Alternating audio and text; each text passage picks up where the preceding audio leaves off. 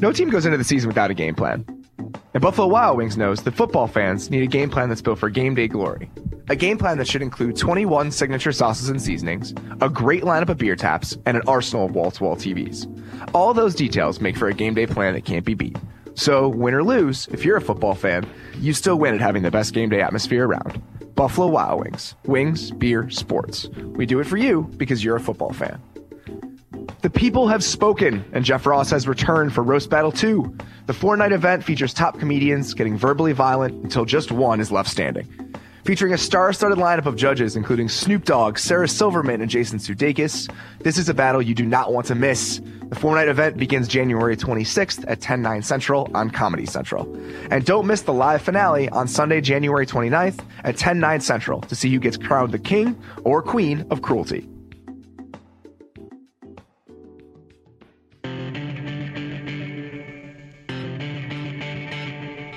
Welcome to the Ringer NFL show. My name is Robert Mays. I'm a writer at The Ringer, doing something a little bit different with the Friday show today because we don't have a game this weekend.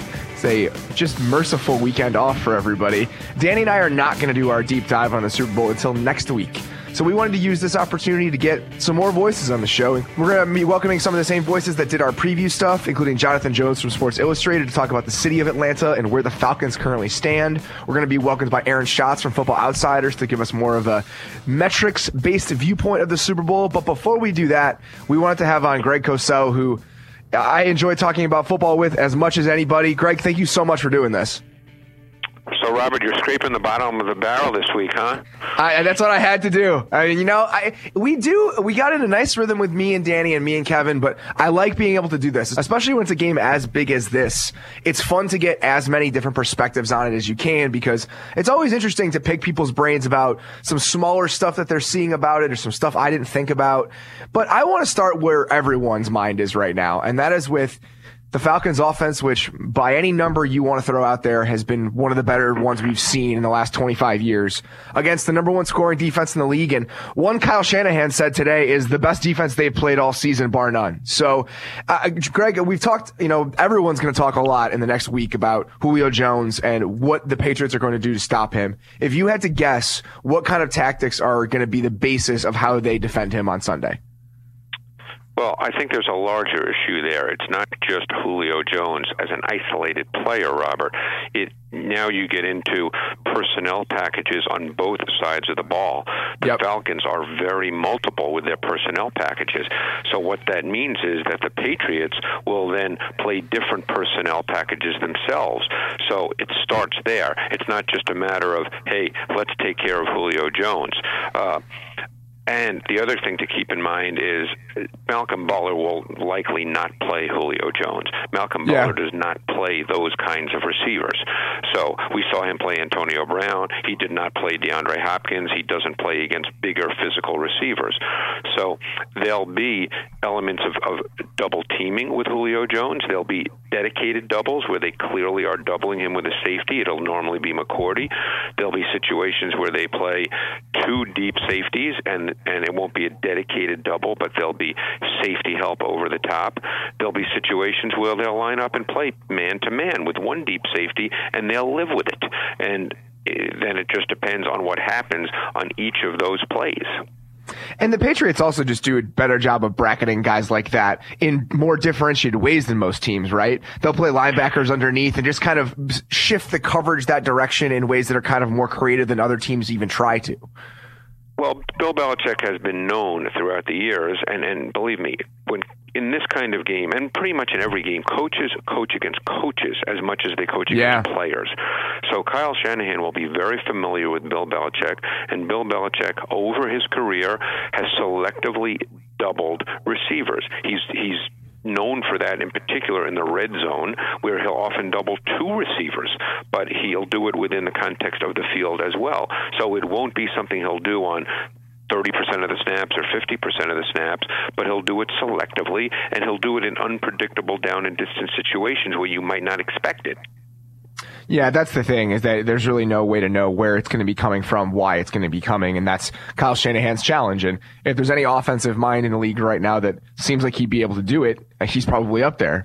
So if just looking at a couple of those different approaches. So say they play some two deep, which the Patriots have done a lot of this year. They have more flexibility in the back end than people give them credit for because they can put Duron Harmon back there and it gives them two more, two rangier guys at safety rather than having Chung in the box. If they do play that too high look a decent amount of the time, if you're the Falcons, what is your approach? How do you think you take advantage of that? Well, the too high look, again, it depends whether it's man or zone. They will play sure. some cover two, which is a too high look, but they will also play what we call two man. And that they'll play predominantly out of their dime package with six defensive backs. So what that normally means is Patrick Chung will match up to a tight end because normally it would be McCourty and Harmon deep. So Chung would match up to the tight end, and then you'd have the three corners match up to the wide receivers, and then you get into a potential issue with Coleman or Freeman if you're, you're going to play man because a linebacker would then have to match up. And, and that could be one of these matchups that is very intriguing in this game. Uh, and I think that that's one thing the Falcons will look to do, Robert, is they'll look to create personnel packages based on their anticipation of what the Patriots will do personnel-wise to create Coleman and or Freeman man-to-man on linebackers, and they'll feel very good about that matchup. That's really interesting because usually when you are kind of connecting a limited playbook or a predictable playbook with a personnel package. It's when teams get a little bigger. It's when you have more, less pass rushers on the field, things like that. But there, that's a good point. If you put enough wide receivers out there, enough receivers out there, period, there are so few guys in the box that it probably limits what you can do from your defensive call perspective because they're just so spread out. Well, and that's why the personnel element to this game is so so critical because yeah. this, the, the Patriots are very multiple with their personnel in terms of what that personnel can do. The only safety who really will not match up is Duron Harmon. Chung will match up. McCourty at times will match up. Uh, so really, Harmon is the only safety who does not necessarily match up, uh, and, and then we'll see. But but I think Coleman and Freeman detached from the formation, meaning that they line up essentially as wide receivers. That to me is a very interesting element in this game, and I think Bill Belichick he'll have a plan for that. Of course, every team does, but there will be times they will get caught with a linebacker, and you know again there's so many plays. You know, it's like in baseball, Robert. You know, when a guy pitches a good game, you always hear, well, he made one mistake because a guy hit a home run. Well, no, he probably made 10 mistakes. They just weren't hit for home runs. Yeah. You know, or maybe they were fouled off. It's the same thing in football. There's a lot of plays when I'm sitting watching tape where I go, wow, that's a great concept. But you know what? The left guard didn't make his block really well, and the quarterback couldn't quite get the ball to the to the guy. So it all depends on what happens on these plays. If we're speaking from Atlanta's perspective, where they're personnel and their scheme and their concept wins. They have to win on those downs. Yeah, that's interesting because that that couple of guys I talked to about Kyle Shanahan this week, or, uh, excuse me, Andrew Hawkins from the Browns especially said that every play t- Kyle dials up, he wants to score a touchdown. It's not a we're going to move the ball, you know, six yards on this play. They're designed to do that, and he knows exactly where it can go wrong. So I, I think we're the just the minds, the like you said, the coaches against the coaches on this side is fascinating. And the other thing, I totally agree with you with the running backs. I, I feel like Coleman lined up in the slot against a guy like Shea McClellin or against a guy like Kyle Van Noy is going to come up mattering. And then the other part I was looking at, just kind of thinking about the game overall, is that they're going to play some too high safety. It feels like the Falcons' ability to run the ball is going to come up more in this game than it has throughout the playoffs. Well, and that's that will be the issue for Bill Belichick, and, and I, my guess is that he's telling his team and and working through this with his staff that if you cannot stop the foundational run of the Falcons, which is outside zone, this or stretch run, if you can't stop that, then you're going to be in for a long day. Now, yeah. they run that out of different personnel packages, different formations, but that's their foundational run. So they're a team who I think relies more on the run game than the Patriots. I think the run is is foundationally the staple of their offense. Now, that doesn't mean every game they come out and run the ball more than they throw it. Of course they don't. But I think their offense is built to start from there. Yeah, I totally agree. And that's always been how Shanahan's offenses have been. That's how the offenses have been from the people that he's learned football from, period. So if the Patriots do want them to run the ball just based on formation, I, I feel like the Falcons would be more than willing to oblige. So uh, let's, oh, go ahead. No, I was just going to say. I mean, you walk a fine line there. It's always easy to say. I mean, look, you know, Belichick. You can almost go back to the Super Bowl when he was the Giants' defensive coordinator when they beat the Buffalo Bills in that game, and I, I forget the score, maybe 1916, or it was a low-scoring game when he essentially took the approach that, hey, if Thurman Thomas gets over 100 yards, we'll live with that. We just don't want the big plays in the passing game. Yep. Again, I don't know if he'll take a similar approach. He could because you can't take away everything, particularly from an offense that's playing at a high level that has a lot of different weapons and, and very good concepts and schemes.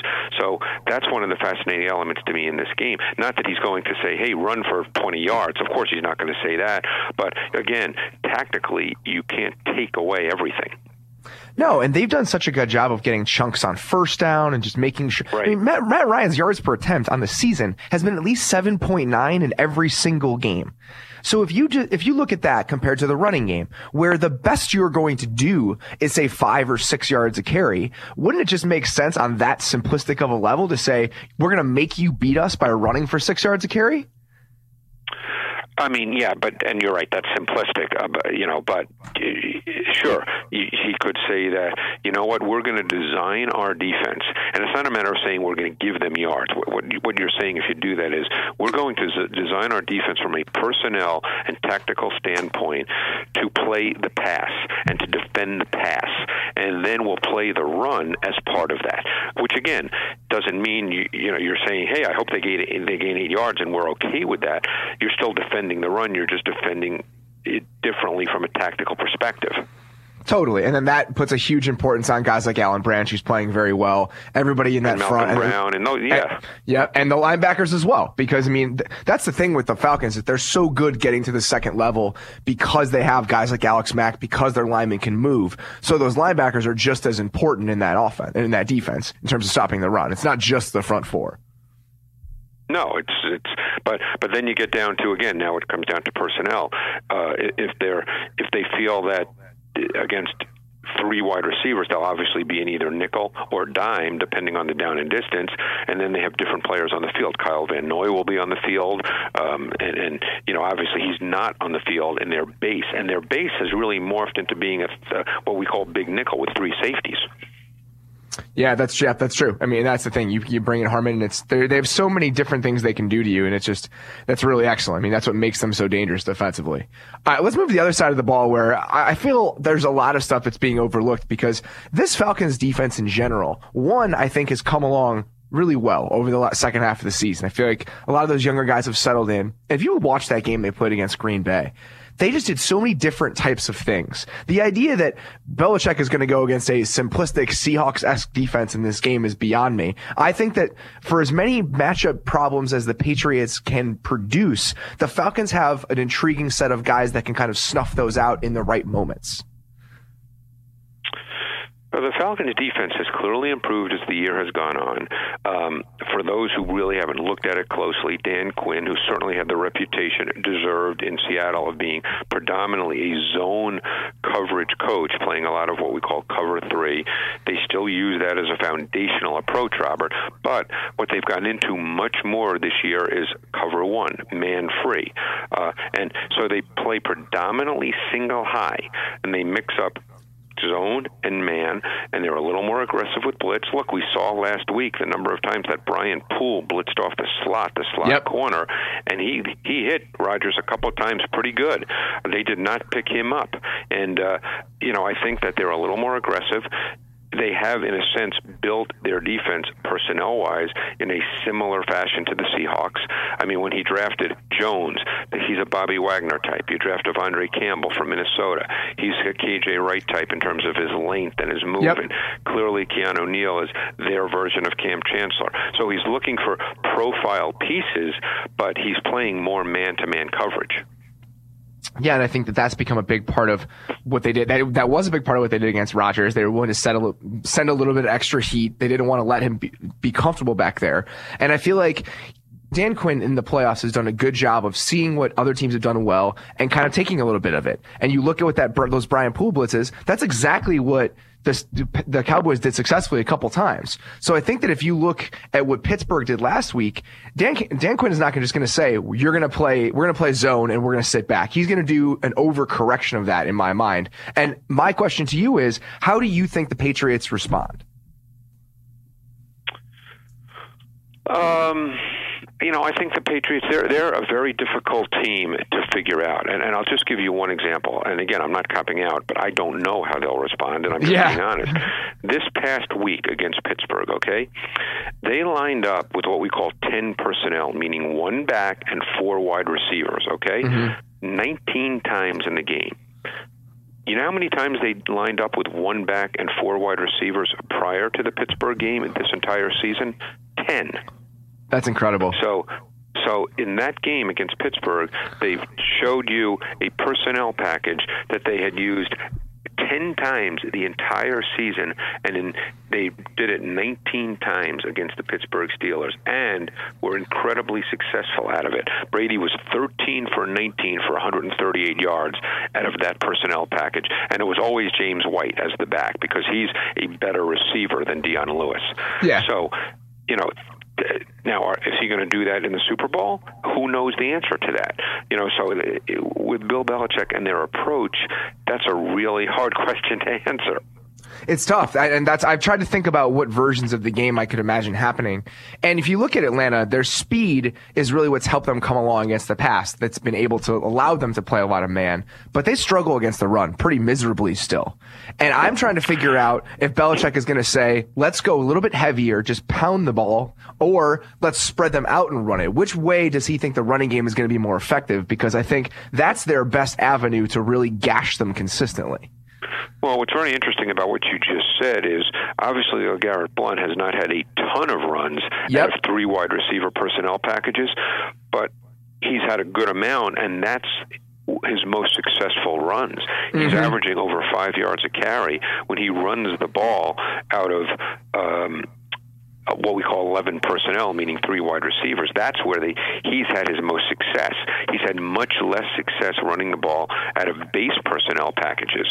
So that's a that's an intriguing element to this game as well.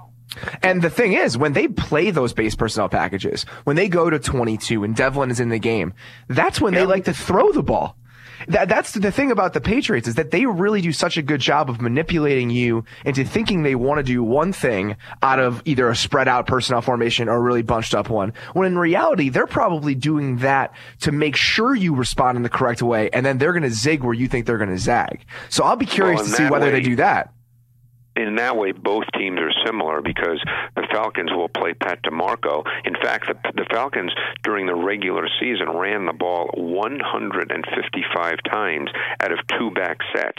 It was the personnel package in which they ran the ball the most. So both teams will play with a fullback, but that doesn't necessarily mean Robert he's in the backfield. You know, we yeah. see we've seen DiMarco split. We see James Develin split. You know, both the, the Patriots and the Falcons are really good with their personnel, with their formation versatility out of 21 personnel, meaning two backs with the fullback on the field. Yeah, absolutely. And you saw that a couple times last week. Develin caught a pass wall split out, which is kind of like when you're a bad three point shooter, but sometimes if somebody's going to leave you open, you have to hit one just because you have to make them pay attention to you. That's right, what it reminded right. me of when they threw it to Develin out there. And then you saw what kind of impact DiMarco had. I mean, he had that long catch on the first drive, and then there was a beautiful play later in the game where Ryan hit Julio over the middle, and DiMarco kind of bending into the flat and keeping Ha Ha Clinton-Dix there was a huge part of the play. And that's what both of these two offensive coordinators who, and you could probably say are the two best in football. I wouldn't disagree with you. Each of them does an incredible job of understanding all, every single receiver in the formation on the field has a role in how all these pieces are going to fit together. It's not just having the fullback out there to have him out there. How can I make him affect the game in a positive way? And that's why these coaching staffs are so good because that's how they think. It's every inch of grass. It's every, it's all 22 guys and how they manipulate each other. And it's going to be fascinating.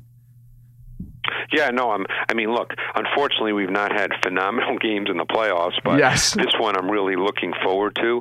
I I would have a tough time thinking right now that this game's 16-13, but of course you never know. But I, I think both offenses against the opposing defense to me is really the fascinating chess match. I totally agree. Greg, that's all we got. I, I really appreciate your, the time. I really appreciate you coming on. This is always fun, and uh, hopefully we can talk again down the road. Robert, I appreciate it. Thank you. Talk to you later. All right, before we get to Jonathon Jones, let's hear from a couple of our sponsors. No team goes into the season without a game plan. If they did, game day highlights would be nothing more than a football follies compilation. And while follies are hilarious, Buffalo Wild Wings knows fans prefer the taste of glory on game day. The kind of glory that comes with having 21 signature sauces and seasonings to choose from, or a great lineup of cold and refreshing beers on tap, or a collection of wall to wall flat screens so big it would make your head spin. We cover all of those details so they add up to the kind of game day experience fans can appreciate. And we do it because we appreciate fans. So, win or lose, if you're a football fan, you still win at having the best game day atmosphere around. Buffalo Wild Wings. Wings, beer, sports. We do it for you because you're a football fan. We're also brought to you by SimpliSafe. When seeking home security, it's important that you can rely not only on the monitoring system of your choosing, but also your home security providers themselves. Unfortunately, that's not always the case. In fact, thousands of people seeking home security get ripped off every day. They get locked into long term contracts, stuck writing huge checks, and there's no way out. It's robbery itself and can cost you thousands. But now there's a smarter way to protect your home SimpliSafe Home Security. These are the guys I trust. Here's why SimpliSafe has no contracts, there's no commitment, no lock ins, period. You get professional monitoring with police dispatch, so your home is safe around the clock. Plus, it's wireless and portable with a cellular connection built in, so there are no lines that can be cut by potential intruders. Best of all, with SimpliSafe, 24/7 protection is just 15 bucks a month. Most places charge 3 times that much. It's unbeatable protection, a great value, and there are no contracts. So protect your home the smart way. Visit simplisafe.com slash ringer to get 10% off your system today. Go now. That's simplisafe.com slash ringer. We're not welcomed by Jonathon Jones of Sports Illustrated, my friend who I have seen, I'm going to say too much of in the last two weeks. That's what I'm going to say. Yeah, yeah, a little too much. I like you, Robert, but uh, but it's it's time to go home. We've been hanging out in Atlanta for a while, just kind of being around the Falcons. Jonathon wrote an excellent piece last week that we're going to talk about. Uh, the headline is Atlanta Rising, the Falcons and their fan base embark on a new era. You can read it on SI.com. And it really is uh, just this team in general. When you look at New England, and I'm not saying the Patriots are boring. Obviously, they're not boring. They're fascinating in like a hundred different ways. But we know the Patriots so well, and they've been around for so long, and that includes their fan base, the way their fan base views their players, the way their fan base views themselves. And the Falcons could not be more different because this is a team going to its second Super Bowl. And it's not just that this team is different from the one that went to the Super Bowl in 98. It's that over that stretch and over really their entire history as a franchise from the Steve Bartkowski era to the Dirty Birds to when Arthur Blank bought the team. We've had so many different iterations of them. And this one is distinct and it's happened at a time when the city has also undergone a huge change. And that's what you wrote about. And I'm curious, over the course of your reporting, over the course of working on it, what's the thing that stuck out to you the most? What's the thing that you're like, wow, I just, that's so incredibly fascinating to me?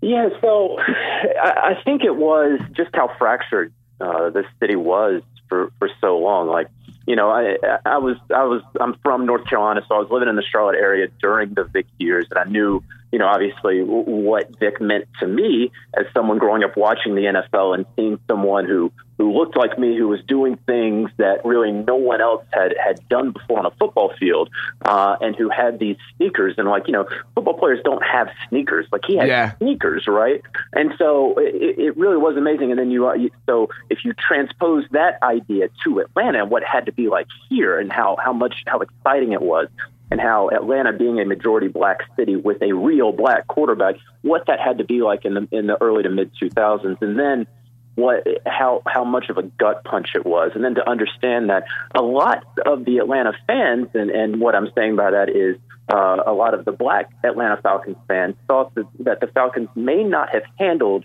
Vic's departure in the right way. Obviously, he was guilty. He pleaded guilty. Uh, but before he pleaded guilty, when guilt or innocence was not yet known, a lot of Falcons fans thought that maybe the Falcons washed their hands of Michael a little too early, that they didn't stand up in a press conference and say, We're behind Michael 100%. We're going to see this through uh, as the process plays out. They didn't do that. And that rubbed a lot of people the wrong way. And so you saw a fracture in the Falcons fan base for what ha- what happened to be, you know, the better part of a decade. And so now we're starting to really kind of see this healing. And it, has been a, a, a, long time coming. It's not that everyone uh, was was hurt back in August. Now it's during the Super Bowl, it's okay. You know, it's happened over time, but. I thought that was the most interesting part to me. Totally. And, and you think that, that Matt Ryan is a huge part of that and just his presence right after Michael Vick left. And the fact that his the love this city has had for him and the appreciation they've had for him has wavered. You know, there have been times where it feels like they did not want him here, and especially last year, where it's not that they were trying to run him out of town, but they could have, they, in their minds, they could have been doing better at quarterback. And now it's kind of interesting that he's the MVP of the league and he's a guy getting MVP chance. And it does feel like when you win, when you have a team that stylistically looks like this one, it's a little bit easier to talk yourself into it. I mean, it, it does cause that fracturing to not heal necessarily, but to come together a little bit more than it would have if you have a different sort of team, even that's this good.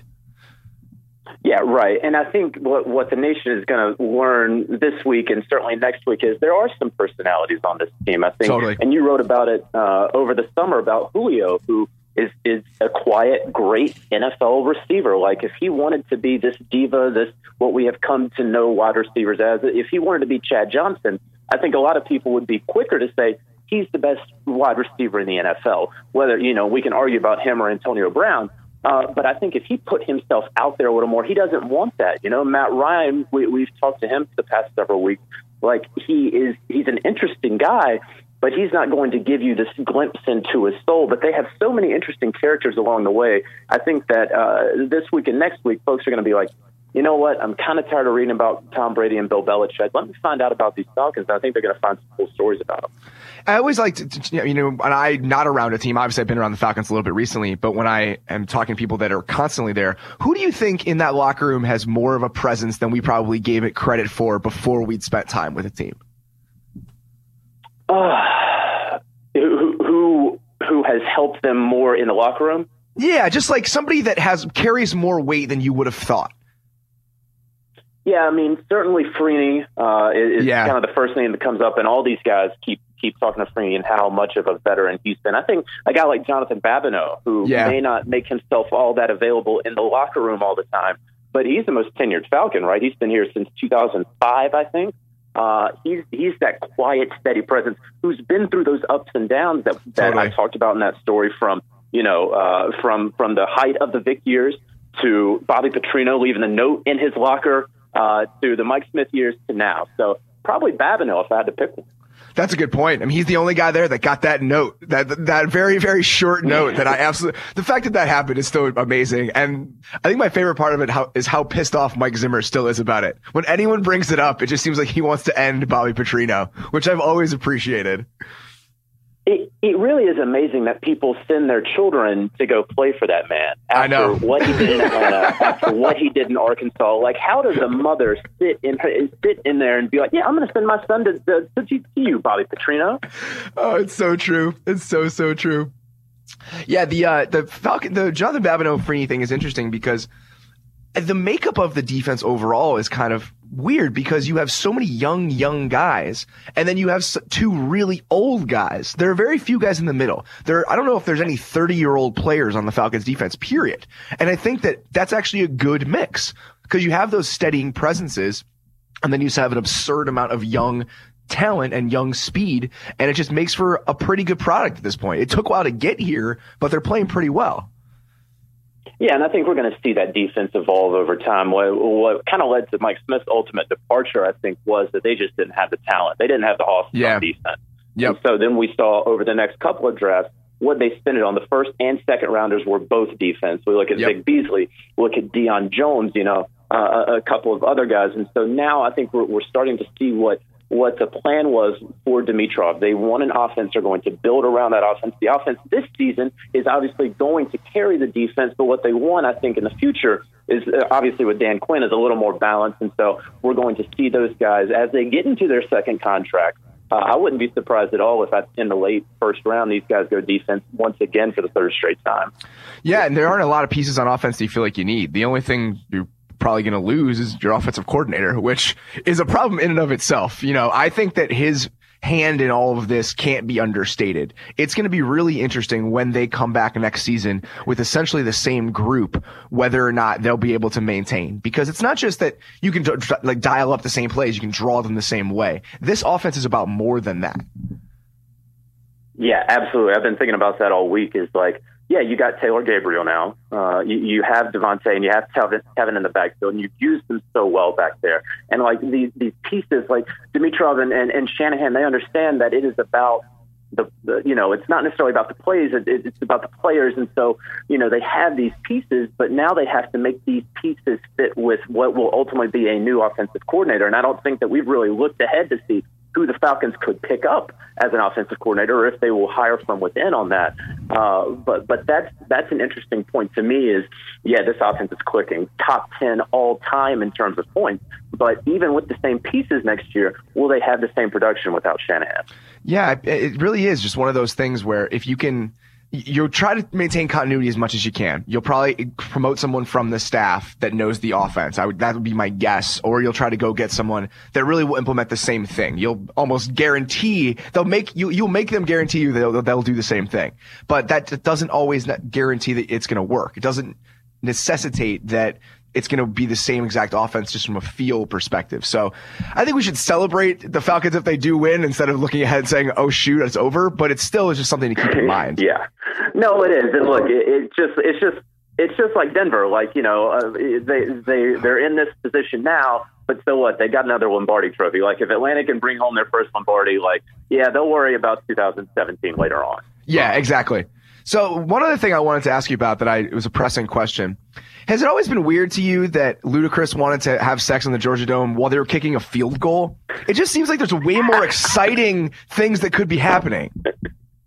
I, you know, I wish I would have actually broken down exactly what what what was going on. I'll tell you this funny story because I could not fit it into into my story, but so uh, I'm following around Ludacris uh, during his halftime performance of the divisional round game against Seattle, and Usher is, is there, and he's also from Atlanta. And so, like Falcons Entertainment's trying to get Usher to uh, uh, to go on and perform "Yeah" with Ludacris, and they'll pipe in Lil Jon. You know, oh yeah, we'll pay you some money, don't worry about it. Well, Usher, who uh, appears to be inebriated, like he, he grabs a game ball on the sideline, and he's just kind of tossing in the air, you know, uh, the, handling it a little bit, and then all of a sudden the set's over and they walk out and Usher just takes the game ball with him. And so if there was a missing game ball from the divisional round game, it is because Usher just up and took it at halftime. I uh, that's one of the things I appreciated the most about that story is just that you thought to try to talk to Ludacris knowing he would be there, and then he gave you really good stuff. He was so insightful. I was like, man, Ludacris is really into this. Yeah, I mean, we talked for like I don't know, maybe ten minutes, and he was he was awesome. And we talked about Atlanta rap and the evolution of it. He, he was like, "Yeah, you know, I, I I appreciate what the young guys are doing. Now that doesn't mean I listen to all of it or I have to like all of it, but I'm not going to talk bad about them because nobody talked bad about me from Atlanta when I was coming up." oh, it's so great. Yeah, it's a fun moment. I feel like it's just for the city, for the franchise, you know, for players like Matt Ryan, and even guys like Julio. We know Julio's great but it's fun that Julio Jones gets this stage because he always deserved to be a guy we talk about with everybody else. And now he gets to prove it. He gets to prove it against Belichick and the guy that probably has the best chance of shutting him down. I thought it was funny yesterday, Kyle Shanahan saying that he laughed when people said the Patriots defense was overrated. So it's the best defense we've seen this year. And I think that that makes for a matchup that couldn't be more interesting. Yeah, and we all know that Belichick, he obviously has always seemed to take away the opponent's best player, and clearly the opponent's best player is Julio Jones. But you know, that's the thing about these Falcons is they have won plenty of games and probably should have won even more games. We think about the Chargers game, we think about the Chiefs game uh, from the regular season, where Julio only had a couple of catches for you know 45 yards or whatever, but then an Austin Hooper steps up, uh, uh, Taylor Gabriel has a big day, Mohamed Sanu was clicking there early on against the the Packers. Like it's not that they have a bunch of household names that'll just completely take you over. But Shanahan has schemes like, all right, you guys want to take away Julio? We have the speed. We have some guys out of the backfield. I have a scheme that can beat you without Julio. Yeah, absolutely. It's going to be worth watching. All right, man. That's all we got. I uh, I really appreciate you doing this. I will see you in like an hour again. Sounds good, brother. Appreciate it. All right. See ya. We're now welcomed by the founder of FootballOutsiders.com, Aaron Schatz. Thank you for coming on and doing this. Always appreciate it. Hey, thanks for having me on. It's uh, always good to do with you and the Ringer. And uh, let's dig into just all the numbers surrounding what I think is a fascinating Super Bowl. I want to start with the Falcons offense just because when you look at so much of what they've done on a standard numbers, from a standard numbers perspective, points per game or, you know, just that yards per play, everything that we usually use to measure an offense, they've been great. When you look at it a little bit more complexly, the way you guys do, are they as good as we think they are? The Falcons, yes. The offense is even better than we think it is, to be honest. Um, Atlanta played the second hardest schedule of opposing defenses this year. And that was, it was first for a while. Did they get knocked off at the end with New Orleans? Yeah, it was first for a long time, and then they played New Orleans in the final New Orleans was a terrible defense. But Carolina and Tampa were both top 12 defenses. The AFC West, mostly good defenses, other than Oakland. The NFC West, and this is something, by the way, that the Patriots and Falcons have in common. They both played the NFC West this year. Well, the NFC West this year was four teams that were really good on defense and really bad on offense, except for the Seahawks for some of the season. So everybody who played the NFC West this year ended up with offenses that didn't look as good as they really were and defenses that looked better than they really were.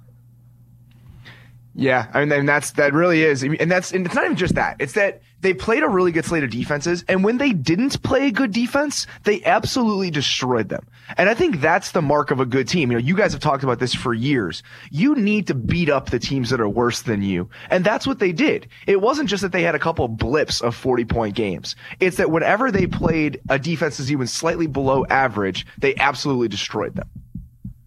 Right. Although for most of the season, that only went one way, right? I mean, 45 against the Saints, but they let the Saints score 32. 48 against the Panthers, but they let the Panthers score 33. Now, at the end of the season, the defense improved a bit.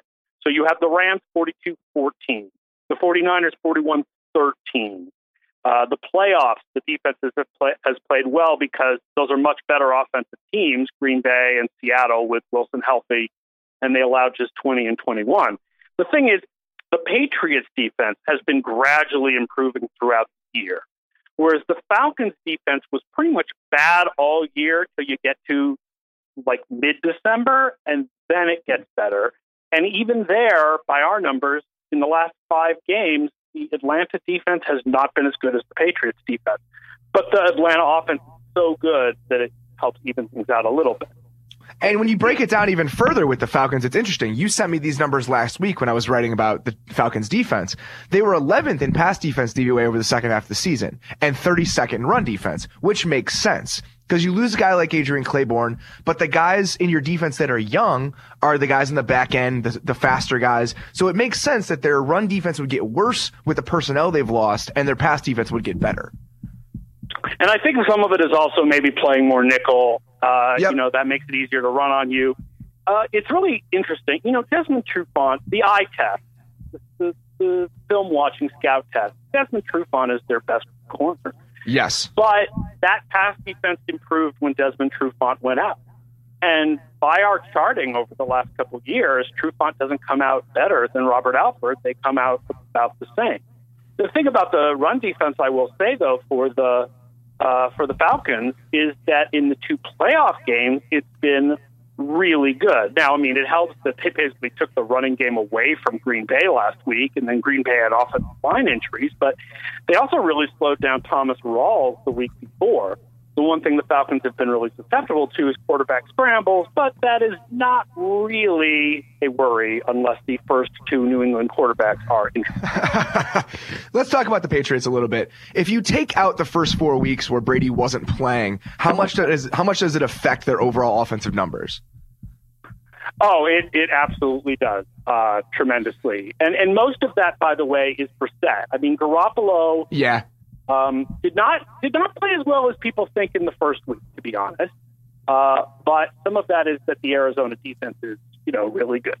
But Brissett was was not that good, even in the big win over Houston, and then of course terrible in Week Four against Buffalo because he had a hurt thumb.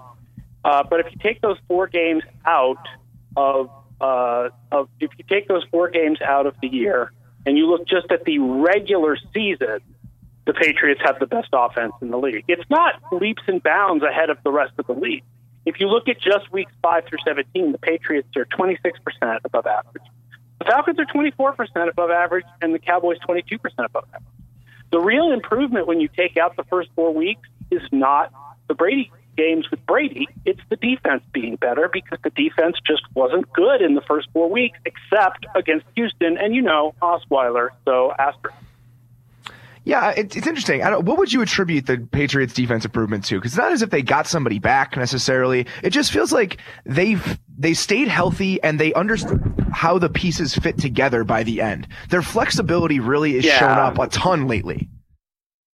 It's hard to to put it into. It's hard to figure out exactly what the cause is without a lot of intricate film study, which I will admit is not my area of expertise. There's yeah. definitely, I think, a sense of knowing how the parts fit together better. Um, there may be something to the idea that Jamie Collins that they felt that yeah. he improvised too much because so much of the Patriots defense is about guys doing their jobs. I mean, it's a slogan, but it really is what what they do. And not all great defenses do that, by the way, right? The greatness of the Ravens defense has often been about when players improvise. That's why the point. Ravens like lateral lateral on turnover returns more than anybody else over the last ten years. Like the Ravens aren't great because everyone does their job. The Ravens tend to be great because everybody like improvises and does amazing things. The Patriots are great because everyone does their job. So maybe that ability and the fact that this team has been quite healthy over the course of the year, other than Gronkowski. It's remarkable. Uh, defense in particular has been quite healthy. Uh, they also, I think, moved Logan Ryan to the slot more, used more of Eric Rowe on the outside. They also started to introduce a little bit more blitzing.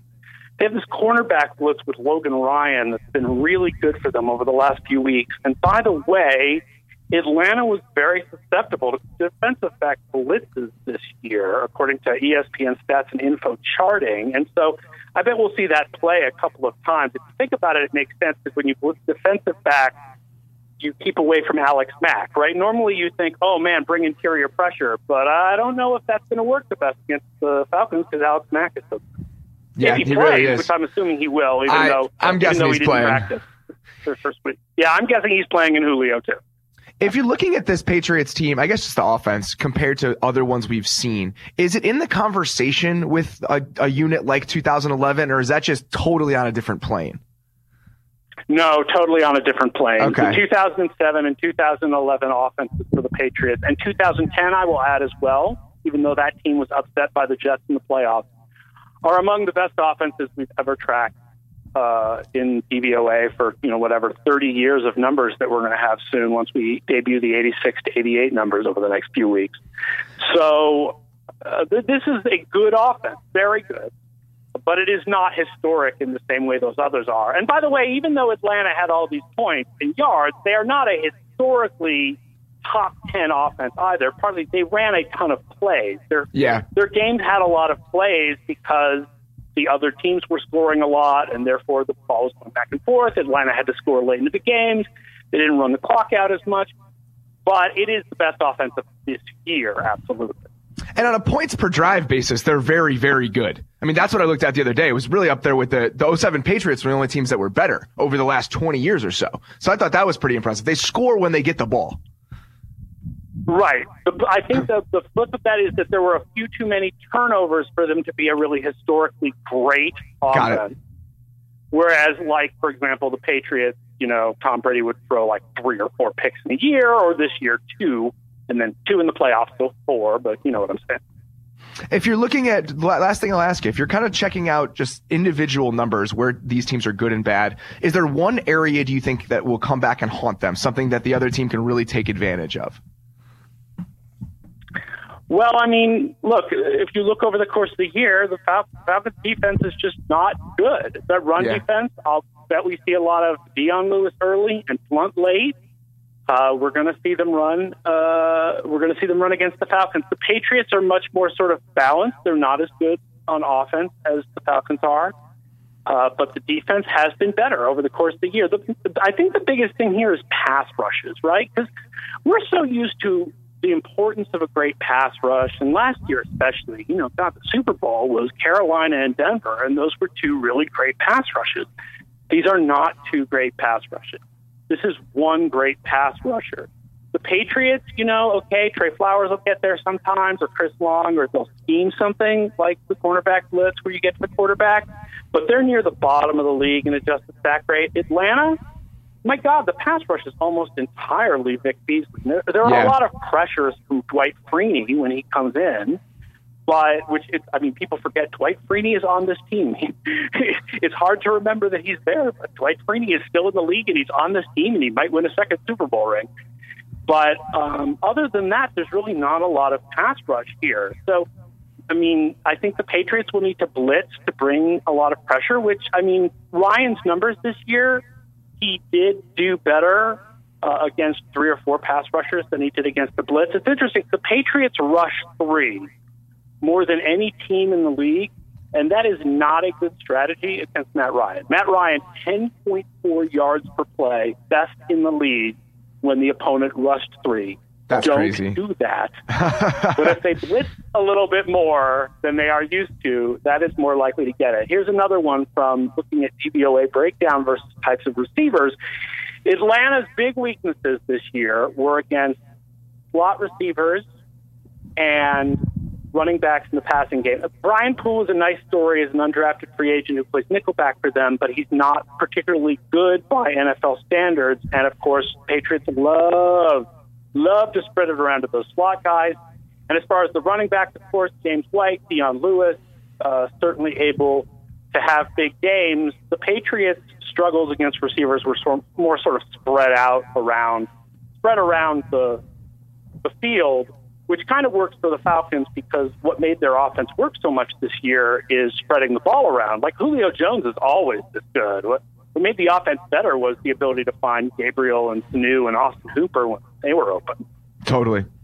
All right, that's uh that's all we got. Aaron, again, I always really appreciate the time. I know you got a lot going on this time of year, and uh, we'll chat soon. Enjoy the, enjoy the game.